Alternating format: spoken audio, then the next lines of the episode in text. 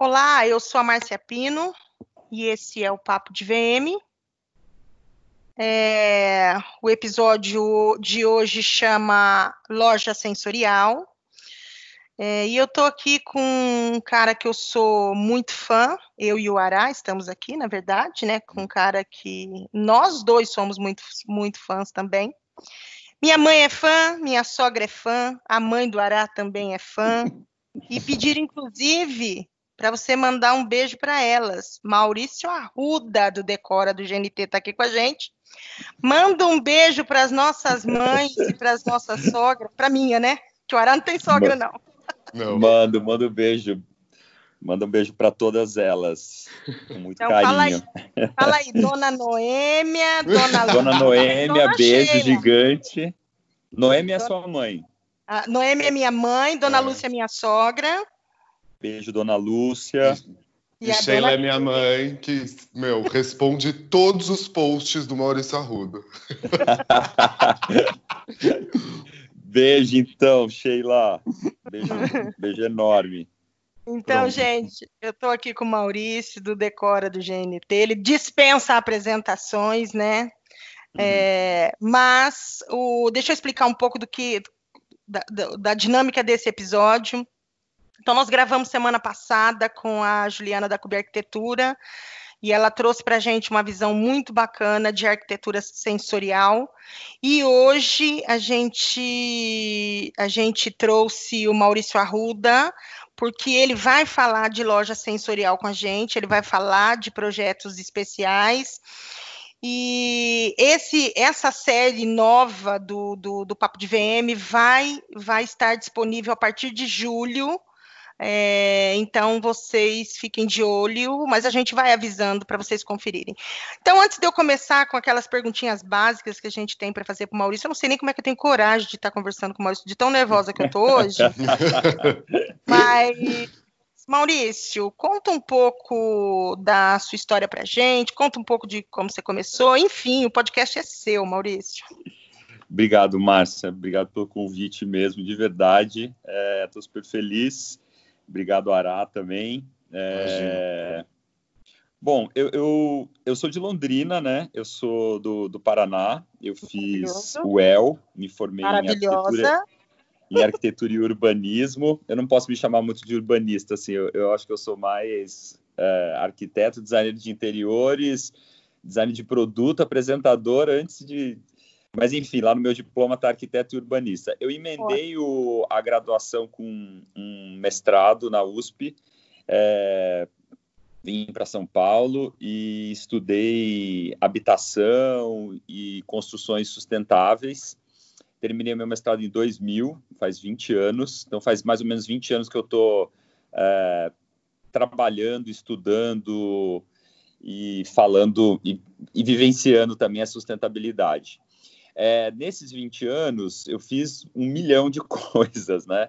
Mas basicamente eu comecei meu primeiro emprego como arquiteto quando eu terminei o mestrado foi como professor e foi como professor de designer de interiores. Eu dei aula durante 10 anos como uh, aula de design de interiores em, em, escolas técnicas, cursos profissionalizantes aqui em São Paulo. Passei por várias escolas. Isso foi uma grande formação assim para mim, muito importante.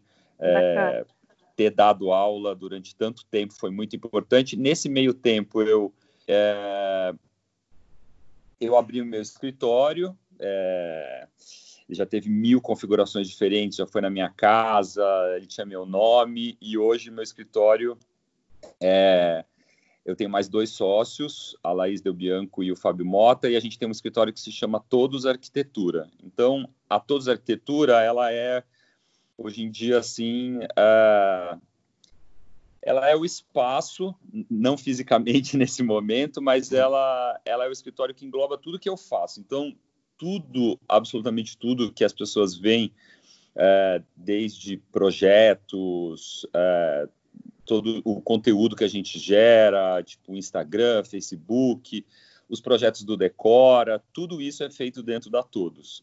E o Decora apareceu em 2015, foi um convite é, muito especial também, foi um, um grande aprendizado, assim, tipo, acho que eu sou outro arquiteto depois de cinco anos apresentando o Decora, e, e é isso.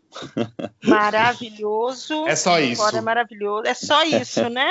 Exato. Mas são é 20 isso, anos, né? São 20 Nossa, anos é. de história. É.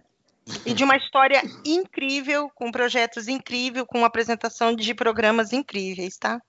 Realmente obrigado, todo muito mundo, obrigado. todo mundo, bom, todo mundo que eu conheço é, ama de paixão.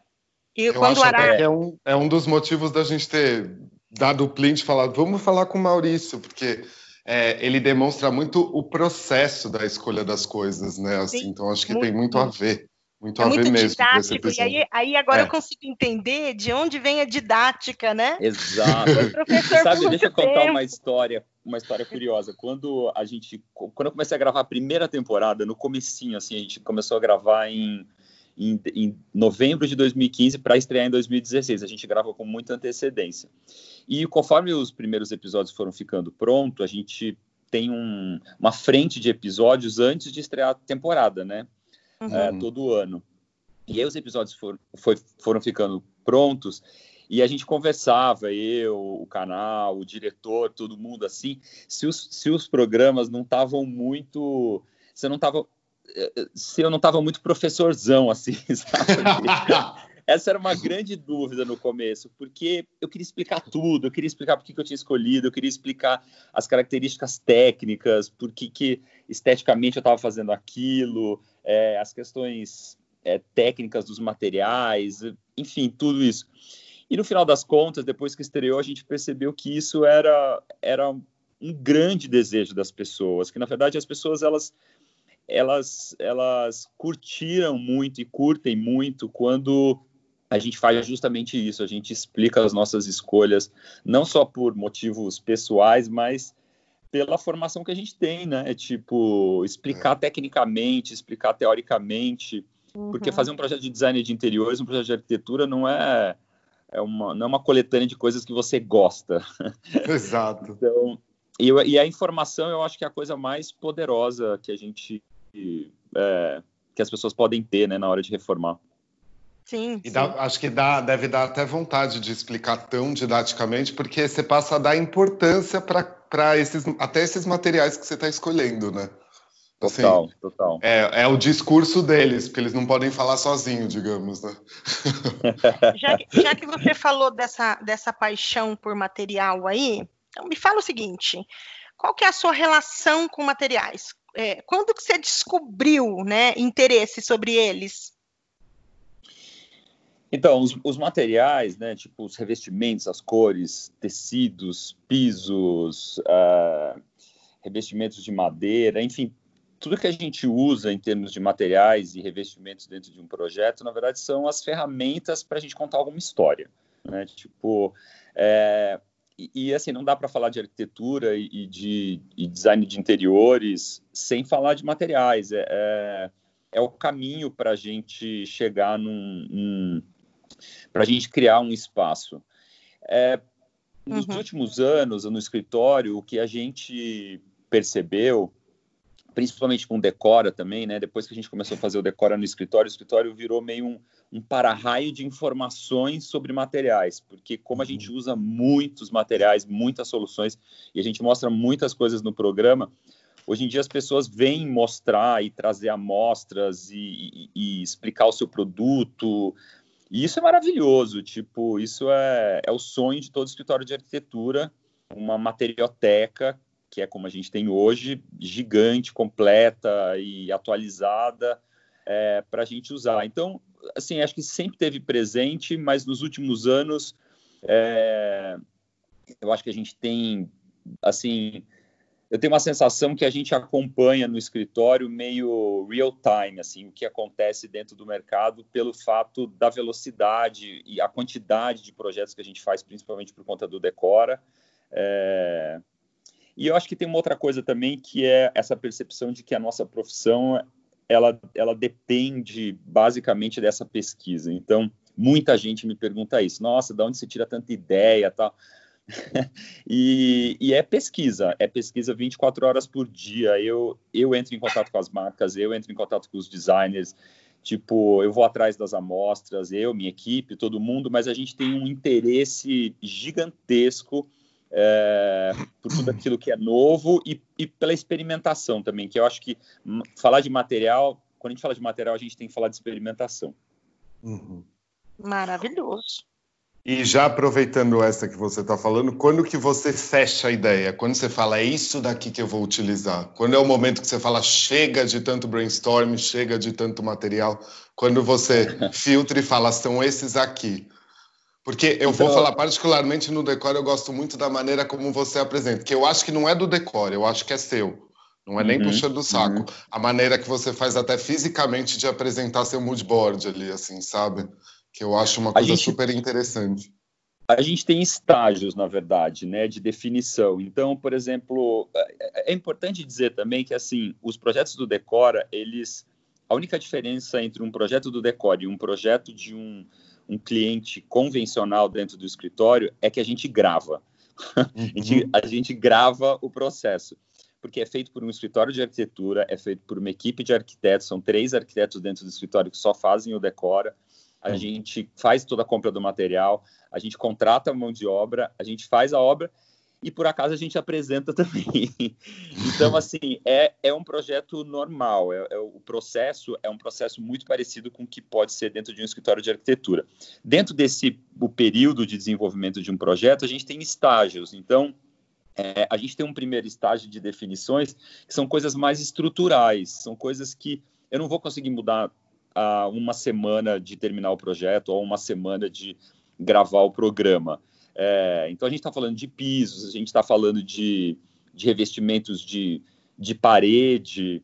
Cor é uma coisa que, assim, é, acho que tá, não está nesse primeiro momento de escolhas, acho que está no uhum. segundo e às vezes na última hora, dois dias. Já fiz isso várias vezes, assim, tipo, dois dias antes de entregar o projeto do decor, eu mudei a cor do ambiente então a gente vai definindo os, os, os materiais conforme o grau de dificuldade de eu mudar de ideia. e, que sempre acontece. Que sempre acontece. E tem uma coisa legal também que é, é a, a, cor, o, o clima, né? Tipo, o, o, a sensação que você vai passar com o projeto, é, ela pode ser definida assim muito no final, né? O que eu estou querendo dizer? Eu lembro uma vez uma, uma cozinha que eu fiz, que era uma cozinha assim, cimento queimado, é, armários cinzas, e, e daí na hora de a gente, a gente produzir a, a, a cozinha, é que a gente que é assim pratos, acessórios, potes, panelas, esse tipo de coisa, a gente colocou um jogo de panelas azuis. E aí eu uhum. encontrei uma pessoa na rua tal, e ela me falou: Eu amei a cozinha que você fez essa semana, super colorida, azul. e assim, a cozinha, ela não era azul, ela era uma cozinha que tinha panelas azuis, basicamente era isso. Então, é, é, cor, na verdade, tem muito a ver com a porcentagem também, né? Tipo, Sim. às vezes 5, 10% de cor num projeto faz com que as pessoas tenham uma percepção de que o projeto é colorido, e ele não é. Então, às vezes no final, na última semana, assim, tipo, momentos finais do projeto, a gente acaba dando ali um, é, uma cara para um projeto que, que vai definir ele como um todo. Legal. Maravilhoso. Daí você estava falando e eu estava aqui pensando, Maurício, dentro desse projeto, desses que você faz para o Decora, você já teve alguém que falou assim, tipo, eu não gostei? Ou, ou que sai sabe, assim, tipo, ai, assim, é outro programa da Gênito, que sai justa. sai justa. assim, sabe, assim, tipo, ai, não sei se eu gostei, ou, ou, como que você lida com essa, com essa coisa Nossa, do... Olha, eu não teria o menor problema de falar. Eu acho que, assim, eu acho é, que no começo, não, nunca não teve ninguém, né? Tipo, e eu acho que, assim, eu estou super preparado para esse dia, eu já falei isso várias vezes, mas até hoje nunca aconteceu. O que eu acho que o que aconteceu foi que na minha primeira temporada, se você pegar lá os primeiros episódios, eu acho que é a temporada acho que é a temporada 9, se eu não me engano, a gente está na 13, 14, é, como eu tinha sido convidado para fazer o Decora, ninguém me conhecia, é, e eu, e assim, eu fui chamado para fazer uma temporada do Decora. Cada temporada, a gente faz duas temporadas por ano, né? Cada temporada tem 13 episódios. E quando eu fui chamado para fazer o Decora, eu fui chamado para fazer uma temporada. E o canal deixou isso muito claro: olha, a gente está contratando você para fazer uma temporada. A partir de agora, cada temporada vai ter um apresentador, tinha uma história assim, e eu tô lá até hoje. E aí, uhum. como eu tinha uma temporada, eu falei, gente, eu vou fazer de tudo, né? Tipo, eu não vou fazer um projeto coxinha, né? Tipo, é a minha oportunidade. Tipo, eu acho que eu, eu, eu, queria falar sobre identidade, queria falar sobre experimentação, queria, é, sei lá, fazer projetos que fossem assim, uau, né?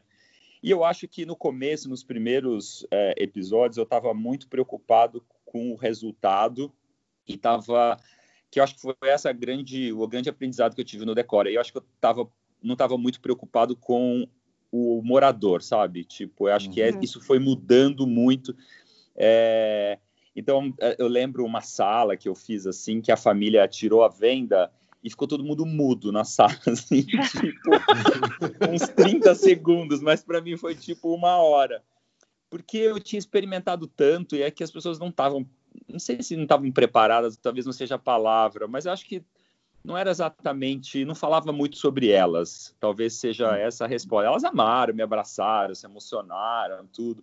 Então eu acho que eu fui aprendendo isso, assim, sabe? Eu fui aprendendo que a resposta tá no morador, tipo, não tá em mim, né? Sim. Tipo, o que eu vou fazer no projeto é, é falando de cliente, é, as, as nossas respostas, as melhores respostas que a gente pode buscar estão é, no usuário, estão no cliente, não estão no arquiteto, não estão no profissional. Né? O morador ele, ele conhece a casa dele, ele, ele tem uma relação própria com comida, com trabalho, com filho, com diversão, com, com tudo. Então, você tem que entrar no universo você tem que descobrir quem ele é, o que ele gosta, o que ele não gosta, o que, que ele sonha, quais são os perrengues que ele passou na vida, o que, que é casa para ele, entendeu? Então, eu acho que eu aprendi isso com o Decora, tipo, ouvir mais, falar menos e, e, e assim, buscar no, no morador, no cliente, é, o projeto que eu preciso fazer. Hum, Entendi. Legal. Agora vamos lá. Não sei se você vai sentir isso como uma saia justa de novo. Você já chegou a fazer escolhas erradas e ter que refazer um projeto depois de implantado? Não só no Decora, daí não só é, no não Decora, só no Decora, né? No geral? Ah, já várias vezes, gente. Tipo assim, não, a gente não consegue fazer uma. A gente não consegue. Ah, imagina, nossa. Mas erro eu seu! eu já fiz muita cagada. eu, sou, eu sou muito perfeccionista. Tipo, eu acho que isso é uma coisa chata, assim. Eu acho que eu melhorei muito. É... Mas, assim, eu olho todos os episódios e todos os projetos e tudo que eu já fiz. E eu sempre vou. Eu eu, eu, me, eu tento não fazer isso, mas em geral eu falo, nossa, eu teria feito assim, nossa, eu teria feito essa cor um pouco mais escura, nossa, eu teria colocado outra cadeira, nossa, eu teria colocado. Porque, na verdade, eu acho que é, o projeto, a casa, qualquer é, ambiente é, é, uma coisa viva, né? Não existe um, um, uma ideia pronta, você, não existe um projeto, uma casa que você fala, nossa, é, isso aqui é imexível, nossa, isso para uhum. mim eu não sei o que, que, é isso. Então, eu tenho uma visão muito crítica, mas eu já fiz muita burrada, assim, de, é, de escolher cor errada e ter que mudar. Uma vez eu fiz um, um, projeto de uma residência aqui em São Paulo e tinha uma, uma mesa feita sob medida, era uma mesa, uma mesa como se fosse assim, um armário planejado. E aí a equipe de montagem estava na obra, eu estava acompanhando tal. E a hora que eles montaram a mesa, a mesa ficou muito grande. Grande assim, tipo, é, tava, a medida estava errada, estava grande demais. E aí eu falei, a gente precisa cortar essa mesa. E aí foi um perrengue, tipo, o cliente não queria, eles tinham que levar a mesa de volta, mas no final acabamos cortando a mesa dentro da obra e refazendo o projeto, uma coisa difícil de fazer, você não tem as ferramentas adequadas para fazer isso dentro de obra tal. Mas, tipo, eu não quis nem saber. Eu falei, gente, precisamos cortar. E aí, no final, todo mundo falou, é, realmente ficou bem melhor tal. Então, é, a gente aprende fazendo, né? Tipo, eu acho que a nossa e profissão... refazendo, né? E refazendo. Acho que a nossa é. profissão é meio... É, é, é experimentação, é erro, acerto, sabe? É tipo, é culinária. Então, assim, ah, eu tenho medo de decorar, eu tenho medo de mudar minha casa, eu tenho medo de fazer um projeto. Não, tipo, medo vai sempre existir. O que, o que vai acontecer é que você vai. É... Enfim, acho que você vai, você vai aprendendo, né, com o tempo, com, com o processo, né, tipo, com a quantidade de projetos que você vai fazendo. Ah, aí você fala, ah, isso não dá certo, isso eu já fiz, deu errado. Então aí você vai. É que o errado a gente não esquece nunca mais, né? Assim, eu tenho um exemplo de, de projeto meu de cenografia de vitrine de uma loja que eu já atendia faz uns cinco anos e eu esqueci que eles tinham mudado de ponto, eles tinham mudado de localização e tinha mudado completamente o layout. Eu estava com todas as plantas que o arquiteto tinha me mandado, tudo. E daí, na hora de produzir, foi lá aprovado o cenário, tudo, não sei o quê. Daí, é, a hora de produzir com todos os fornecedores de sempre, o cenário maravilhoso, era meio caro. Produzi tudo, daí no dia da instalação chego lá, na hora que eu estou saindo do táxi, assim, eu lembro, a loja mudou de lugar. Não batia nenhuma medida, nenhuma, nenhuma. Nenhum. Eu fiquei um ano e meio sem fundo de caixa na minha empresa porque eu precisei pagar para refazer tudo que vocês possam imaginar. Eu, assim, particularmente, o meu medo maior nunca, nunca são os revestimentos, cores, materiais, porque dá para a gente fazer alguma coisa. Mas eu sou muito cagão com medida, assim, principalmente por não vir da parte técnica de arquitetura, não ter isso na minha vida. Eu, desde então, eu sou muito minucioso com medida. É, medida é uma coisa assim. Na verdade, medida. Desculpa, a gente tocou em telefone. Imagina. Pode atender. Stay home, né? Todos. É. Totalmente. Isso. Aí o rapaz. É, espera só um pouquinho.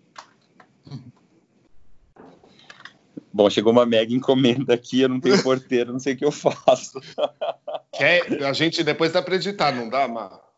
Se precisar. Dá, dá para editar. Pode buscar, fica tranquilo. É, então gente, eu vou descer lá, só colocar para dentro uma lata de tinta e já, e já subo, tá? Não, Não tá bom. tranquilo. A gente fica tá um... aqui. É cinco minutos. Fechou. A gente fica aqui, pode ficar tranquilo. Depois a gente, depois eu edito esse pedaço. Essa parte vai ficar ótima de deixar. Gente, fiquem em casa, fiquem em casa. Verdade, Ará, não vamos editar nada. vamos esperar. Gente, o Maurício, deixa eu conversar com o público, Ará. Vamos contar uma história pro público? Vamos. Então, a história é o seguinte, gente. Fique em casa. Receba a mercadoria na hora que você está gravando o podcast. Normal. Eu tenho uma história para contar da, disso tudo que ele estava falando, da experiência que foi de quando eu, eu, é, ele me chamou ano passado para fazer. Eu, uma das coisas legais, sem babar ovo, acho que foi hum. dos arquitetos que eu conheci na minha vida de parceria, que hum. mais tem vontade de aprender a nossa profissão, mas sem querer trabalhar na nossa profissão, sabe? Então, assim, de tudo que ele estava contando, dessa coisa dessa evolução dele no programa e tudo, é, tem uma parte que ninguém fica sabendo, não é muito mostrada no, no programa, que é o depois da gravação. O depois da gravação, ele até às vezes faz uns stories sobre. É, a gente precisa passar todo o conhecimento para aquele cliente, para aquele personagem do programa, para poder é, tirar dúvidas. E além de tudo, eles dão meio que um atendimento por um tempo para a equipe dele dar um atendimento para esse cliente, para essa pessoa, para se precisar tirar para se acostumar, para refazer alguma coisa. Então é muito legal assim, porque é muito sem ser só um lado só. É isso que eu coloquei, beijo, tchau e próximo, sabe? Então uhum. eles fazem esse tipo de coisa, assim. A, a vez que estava eu com o Aragão, a gente precisou ainda pro dono da loja ficar explicando tudo que tinha sido feito DVM. Daí a pessoa que fez iluminação, a iluminação. O artista plástico do grafite, o grafite, sabe? Então eles fazem muito isso. E a outra coisa que também ninguém vê é a hora da entrega, a hora que, que a pessoa vem com o vedada uhum. e ela entra ali naquele espaço que está completamente novo. Eles têm que editar muito, porque nesse momento a gente estava lá na sala do diretor. O Maurício falou: vai lá ver para você ver como é que é engraçado. A gente foi para a sala do diretor. e ficou vendo todas as, as câmeras que estavam, né? Ficou vendo pelas telas que estavam lá a reação do dono da loja. Essa reação, até a pessoa tipo cair por si, demora uma hora e meia até ela tá entender tá tudo a pessoa fica meio sem reação, entendeu? E nessa da pessoa ficar meio sem reação, eles têm que editar aqueles momentos, porque às vezes por muito tempo a pessoa fica calada de tamanha reação de mudança que foi feita naquele espaço. Então é muito engraçado é, no, de ver. No caso desse episódio em especial, eu achei assim muito bacana, é, até porque eu vejo assim, quando a gente fala, quando a gente fala lá do Silvinha Modas, né? uhum. das Silvinhas, é, elas, elas têm muita necessidade, né, de, de, de fazer esse, esse trabalho de mudança, porque uhum. Elas ficam muito apegadas, né? Então, assim, eu vejo é, o cliente muito apegado ao produto. Ele, ele não quer saber onde que esse produto vai estar exposto, de que forma ele vai ter. Ele está apegado porque Oi, ele gente, pagou voltei. aquele produto. Opa, voltou. A gente ficou conversando, sem parar é, gravação. Nós não, vamos, nós não vamos nem editar, tá? Nós, nós não, isso aqui é, um, aqui é um clássico aqui em casa, porque eu não tenho porteiro e aí eu preciso descer, mas tá tudo ótimo. Mas é isso aí. A gente estava falando de... Do, do, do como funciona do, seu programa, além do que, do que aparece para câmeras, né? É. Sim, o Ará teve lá. É, é. A gente tem que falar sobre isso, assim, né? Porque... Uhum é, foi um episódio, para quem não viu, um episódio era uma loja. Depois você me corrija se eu estiver contando alguma mentira aqui. Ah, era uma loja, uma loja, uma loja de bairro, né? Uma loja, uma loja simples, uma loja que o que o proprietário era o comprador, era o vendedor, era o VM, era tudo isso. E a gente foi lá fazer um decora. E aí, quando a gente começou a fazer o projeto, na hora eu lembrei do Ará, a gente já se conhece há alguns anos a gente tem vários amigos em comum e, e, e sério, gente, tipo, foi, é, é surreal, assim, tipo, foi, o resultado a gente nunca esperava que é, acho as duas coisas juntas, né? Eu acho que, que, o VM, junto com o projeto de arquitetura, pudesse valorizar e contar a história dos mesmos produtos que ele tinha lá de uma maneira tão diferente. E, e, o exemplo maior disso foi que a equipe do Decora, né, tipo os, as produtoras, as arquitetas, a gente tem os as assistentes, enfim, tem um, é uma galera muito grande que está gravando, os cinegrafistas, é uma equipe de 30 pessoas. E no começo da, da obra, as roupas estavam lá, a gente começou a organizar, as pessoas, todo mundo já tinha visto o produto, né? E uhum. no final, com o VM pronto, as arquitetas, as, era uma loja de roupa feminina, elas começaram a querer comprar as coisas, porque tipo, o produto tinha ganhado uma outra vida dentro do lugar, assim. Isso foi, eu acho que foi um dos resultados, assim, uma das transformações de antes e depois é, mais chocantes, assim, durante todos esses anos que eu estou fazendo Decora, sério. Mas não, também mas... é porque você sente um grau de responsabilidade por não ser só, não é mais só uma casa da pessoa, né? Você sabe que ela precisa de uma melhoria para vender, né? Então é. é, você fica acaba prestando uma atenção muito grande naquilo, sabe? Porque foi um tapa. O seu não foi tapa, a arquitetura não foi tapa. O nosso foi um tapa, é um tapa, assim. É, Nossa, não seria um... considerado grande mudança pra gente, né? A gente Eu não sei um se você viu esse episódio, Márcia, mas não foi, não foi, um tapa, foi um murro, assim. É. As coisas que eles fizeram lá, tipo, foi inacreditável. Eu olhava, assim, eu ficava tirando os looks da, da dos cabides, assim, da Arara, falando, gente, não tô acreditando que vocês fizeram isso as misturas, as composições, os grupos, as famílias, não sei se chama desse jeito, mas é, a organização visual, né? Tipo, você entrar dentro de um lugar, eu falo muito isso, independente de, de ser uma casa, uma loja. É, quando você entra dentro do espaço, você precisa, qualquer pessoa precisa ler o espaço, ela precisa entender o espaço, ela precisa entender onde ela está, o que, que é aquele lugar, qual que é a mensagem que aquele lugar está passando para você. E quando você entra dentro de uma loja que você entende, ah, aqui tem isso, aqui tem aquilo, aqui eu vou encontrar esse tamanho, isso combina com isso, é incrível isso, né? Tipo, é, é o produto falando por si só, entendeu? ensinando você como comprar, como usar, como combinar, como tudo isso. E assim, é, eu não sou especialista em VM, mas assim, se se, vê, se esse não for o objetivo de VM, não sei qual é, né? Não, então, era, era justamente. Tá vendo? Era disso que a gente estava falando, né? É, ele pode colocar no currículo espectador também, porque o Maurício é bem assim. Ele, quando ele não entende uma coisa, ele pergunta. Você percebe que ele presta atenção, assim. E eu estava falando para o Ará justamente isso. Como esse episódio foi bacana, por quê? Porque ele mostrou é, eu tenho falado isso ultimamente. A impressão que eu tenho das Silvinhas Modas, que são esses clientes de bairro, né, com loja própria, onde ele compra, onde ele, onde ele vende no Instagram, onde ele faz tudo. É, eles têm culturalmente, eu acho que a ideia de que o, o produto dele é valioso. Uhum. E, é. e, aí ele acha que o produto estando dentro da loja vende, né? Qualquer espaço.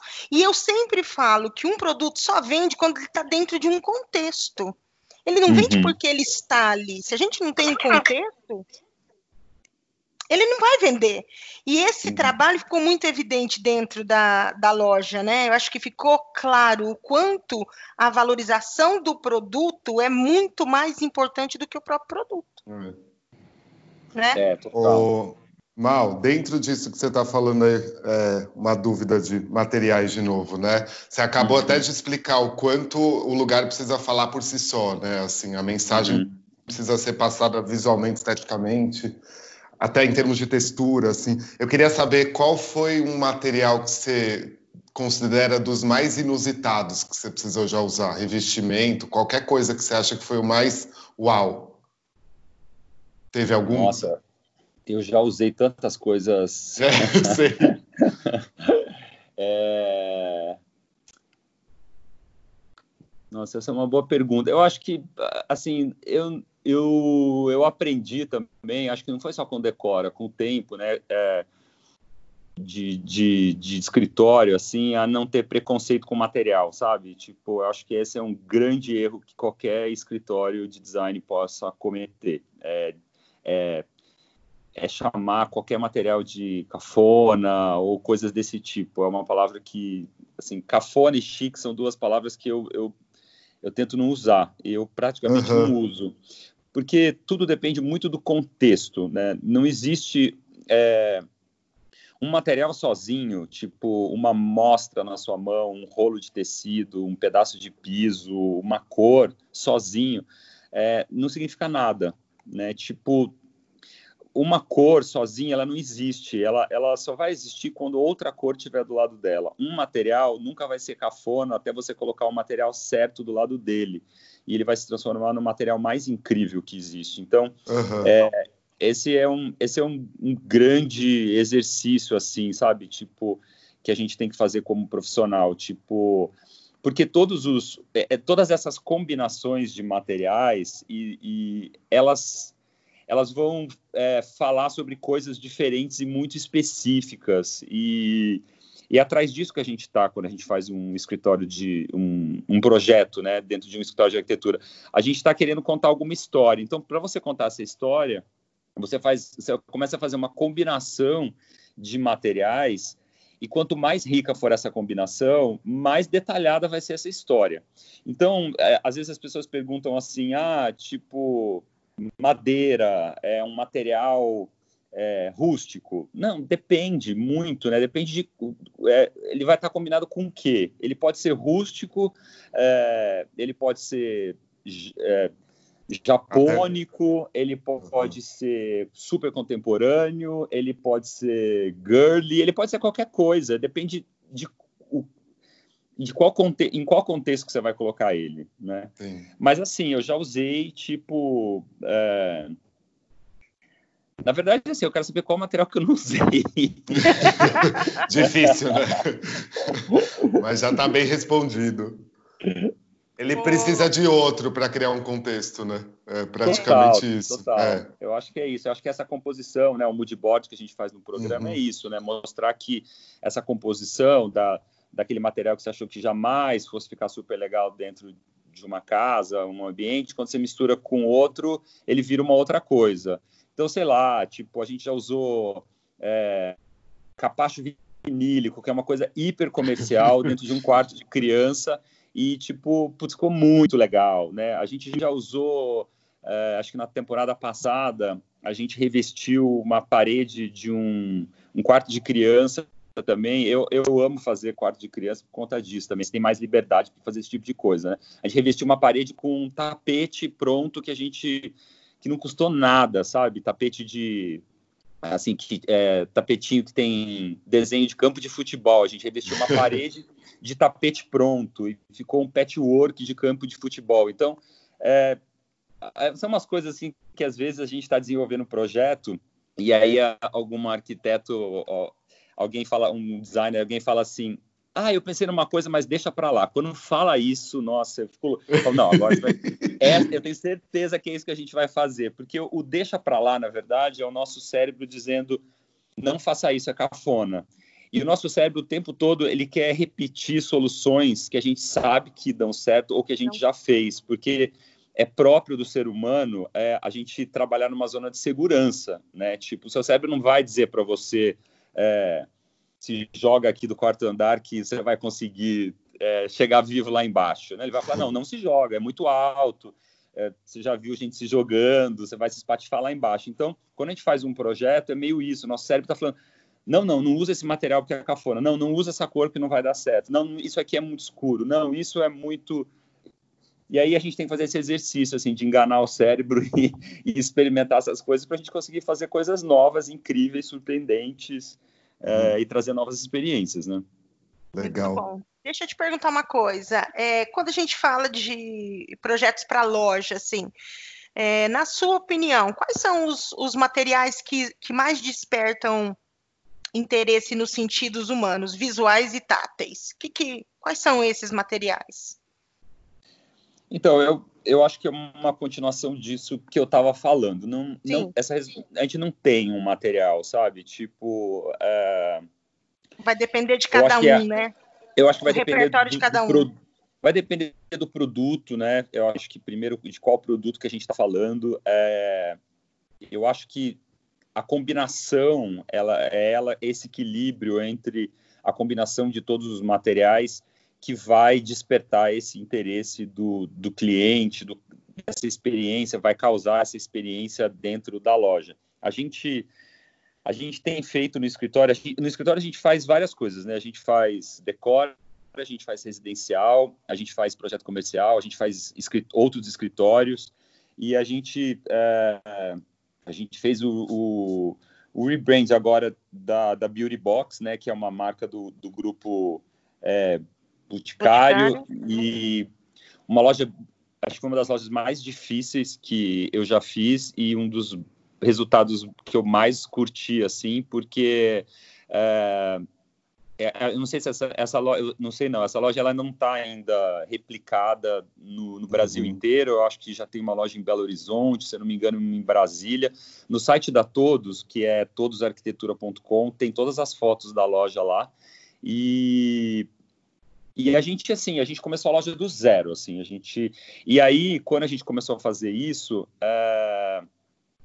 a gente ia muito na especificidade de, nas microexperiências que precisavam acontecer dentro da loja para escolher os materiais. Então, por exemplo, tem uma coisa importante nessa, nessa, nesse novo padrão de loja, que é uma mesa de experimentação de produtos, para você uhum. fazer teste de maquiagem, para fazer esse tipo de coisa, para aulas, é, esse tipo de coisa. Então, a gente precisava, por exemplo, de um material de mesa que fosse é, resistente, que fosse impermeável, que fosse tátil, é, que não fosse frio, né, é, do ponto de vista, não só do ponto de vista da temperatura mesmo, mas do aspecto. Uhum. E assim, foi uma pesquisa. A gente passou por um, um, tipo vários materiais e a gente acabou fazendo uma mesa é, que é uma mesa de porcelanato. Então assim é um material que a gente está acostumado a ver no piso, né? uhum. né? É, ainda é uma tecnologia que assim, a gente não é uma tecnologia super acessível, né? Mas quando a gente mostrou para o cliente, é, a princípio ele falou, nossa, mas e a gente está usando é, dois porcelanatos que são assim, não são iguais, mas são da mesma família no piso e na mesa, porque também a gente queria uhum. criar um, uma loja que fosse tivesse menos informação de material, porque o produto de uma loja desse tipo que vende sei lá quanto SKUs eles têm dentro da loja, mas tem uhum. centenas de marcas de shampoos, de maquiagem, de perfumes, então, sei lá, 400, 500, 800, sei lá quantos. É, eu esqueci já esse número, então a gente precisava baixar a quantidade, a diversidade de materiais para fazer o produto aparecer. A gente não queria mudar muito de material. E a gente foi experimentando, a gente fez protótipo dessa mesa, de tudo isso. Então, é, a gente acabou chegando nesse produto. Mas é uma loja que tem laminado melamínico, é uma loja que tem porcelanato, é uma loja que tem policarbonato, é, é uma loja que tem vários materiais diferentes e eu acho que junto é, eles criam essa, essa, essa caixa, né, que é o próprio nome da marca, assim, para mostrar todos esses produtos. Tem uma ideia muito forte nessa, nessa loja, que foi a gente voltar, é, a gente pensar e entender o que, que era uma caixa, né, o que, que era uma beauty box, o que, que era o que, que, seria uma caixa em 2020, né? Tipo, qual que é a caixa mais legal que você já entrou? O que, que é a experiência da caixa, de abrir, né? Tipo, de, de você ver o que está lá dentro, da surpresa, da descoberta, as caixas permeáveis, as caixas transparentes. A gente tem um pickup dentro da loja que você consegue comprar online e retirar o produto. A gente criou uma torre de pickup que é, uma, é um cubo é um, é um volume é, todo de vidro transparente. Então, a gente falou muito sobre isso dentro dessa loja, né? Sobre que essas bacana. interpretações uhum. diferentes de caixa. Muito Nossa, bom, muito, muito bom mesmo. Então já vou emendar mais uma, posso, Ma? Manda ver. É, já, tá, porque daí fly. Não, não, acho maravilhoso. Quando tem convidado, a gente está mais para escutar mesmo. É, você, você falou da mesa de experimentação e tudo me passou também pela cabeça, não estava no nosso script.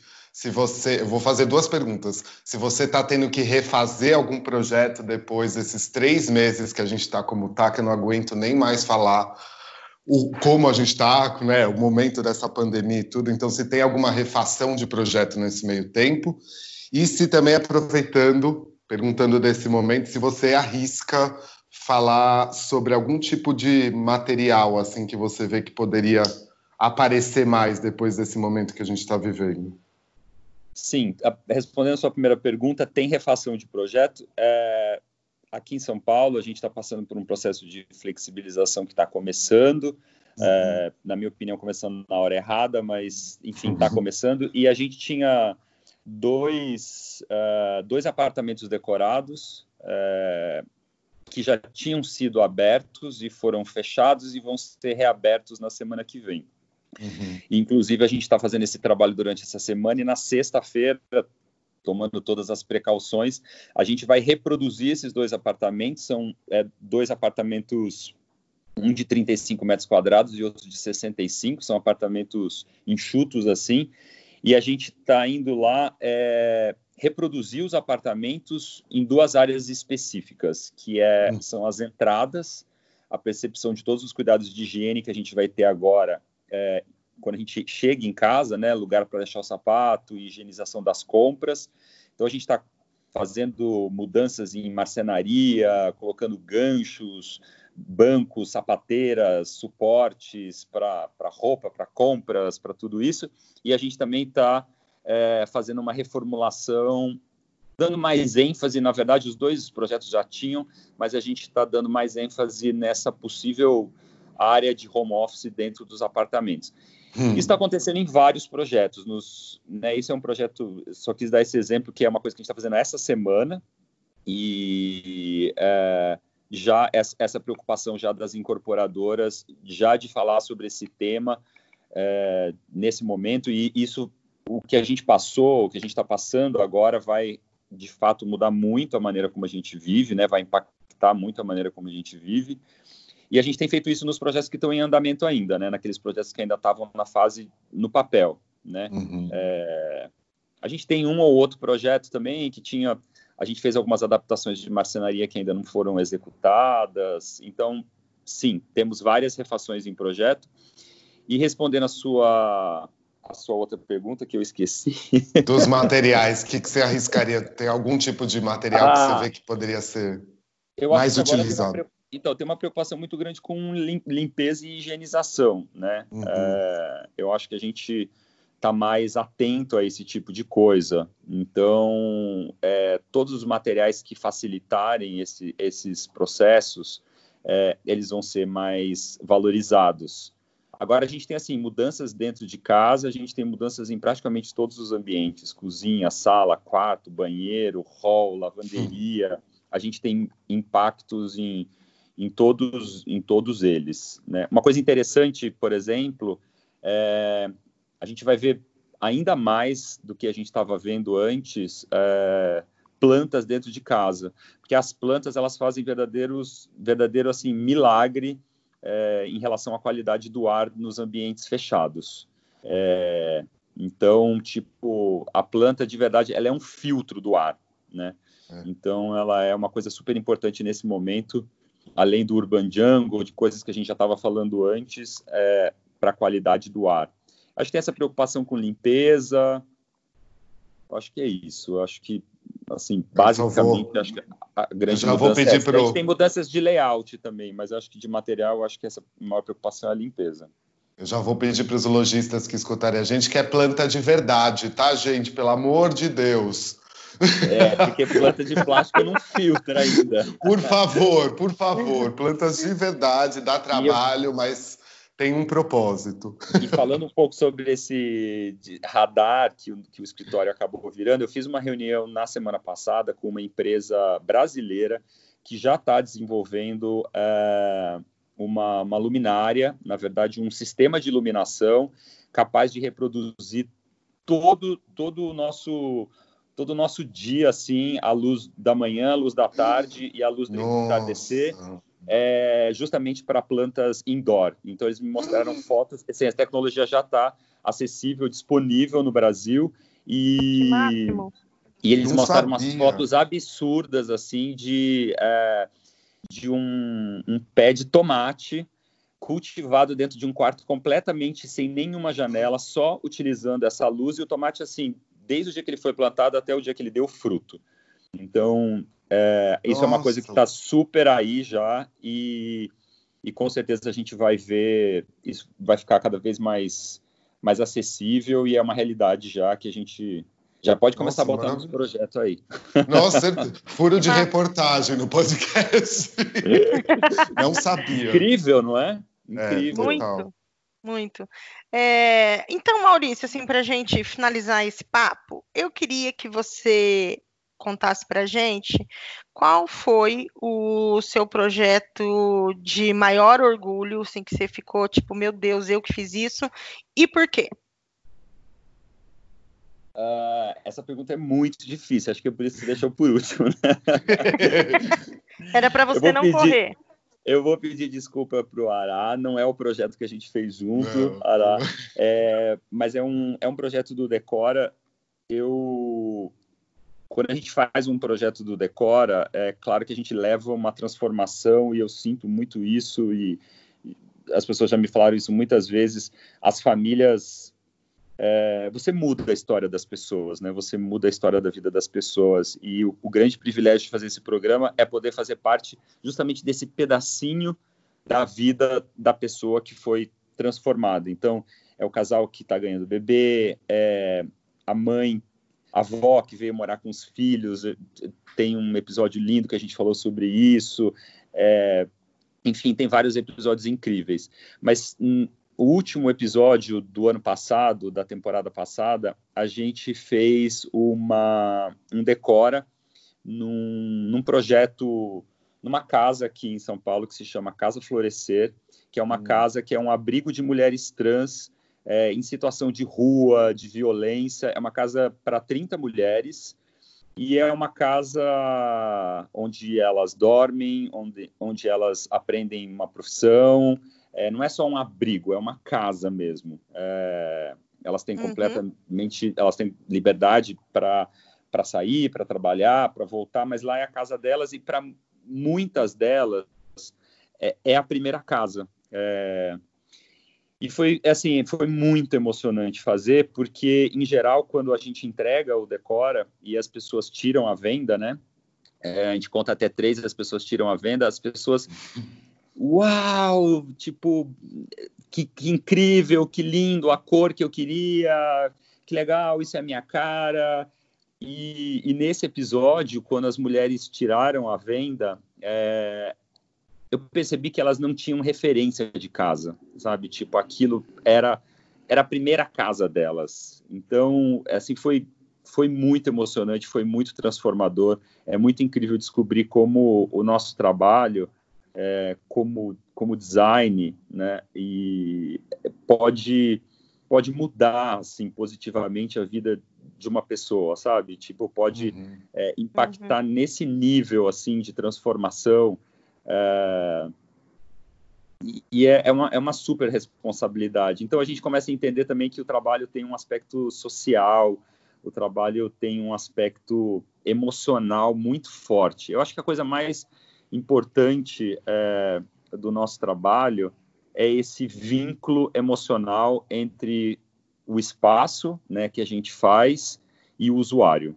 É, que legal. Quando a gente consegue despertar esse vínculo, é, né, essa, essa, essa, essa emoção, aí pronto, deu certo.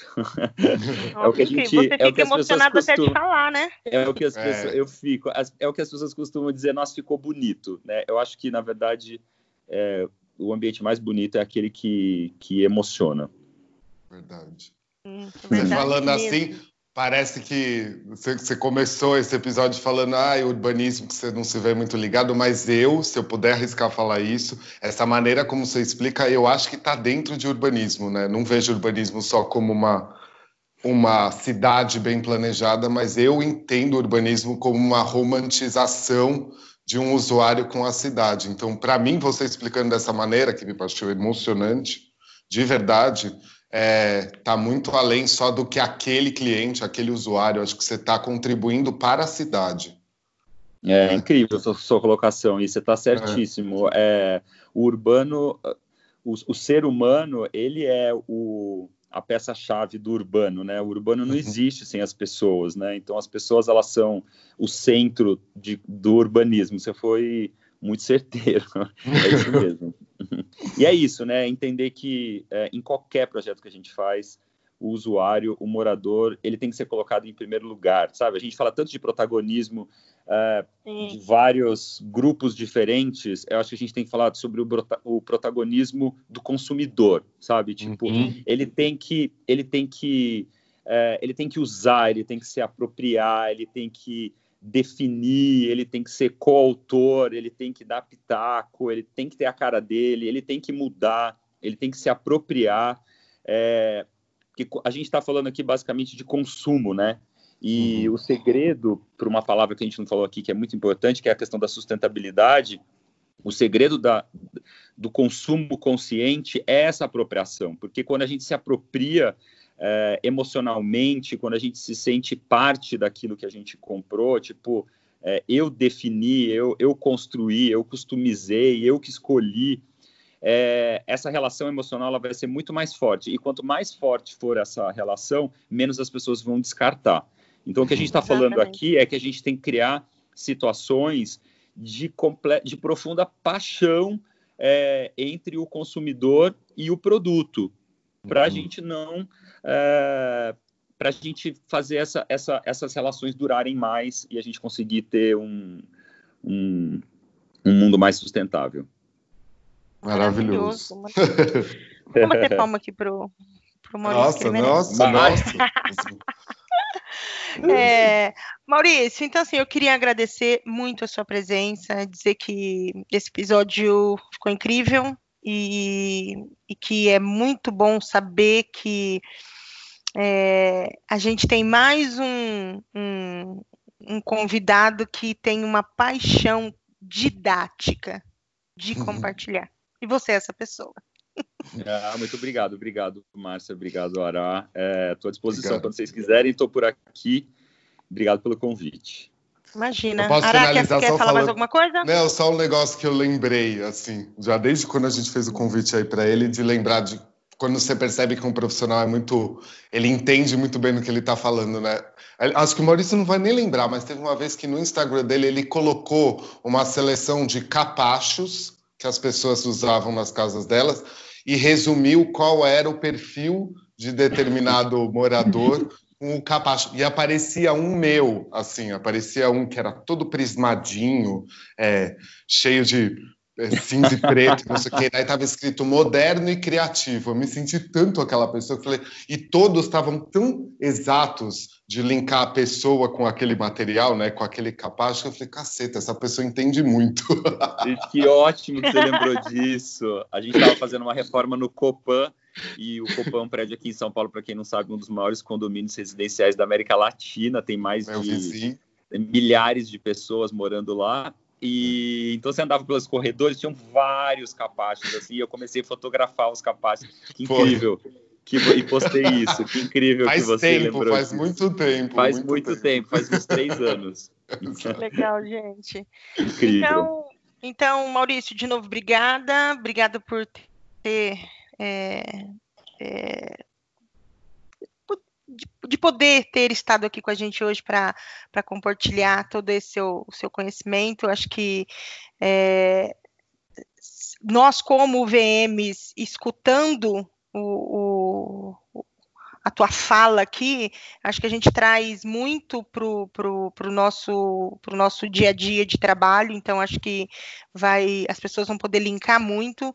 É, obrigado, Ará, pela participação de Obrigado, novo e por, ter, e por ter conseguido né, o, o, esse bate-papo com o Maurício para a gente, tá bom? Então tá, gente, eu sou a Márcia Pino e esse foi o Papo de VM. Até a próxima.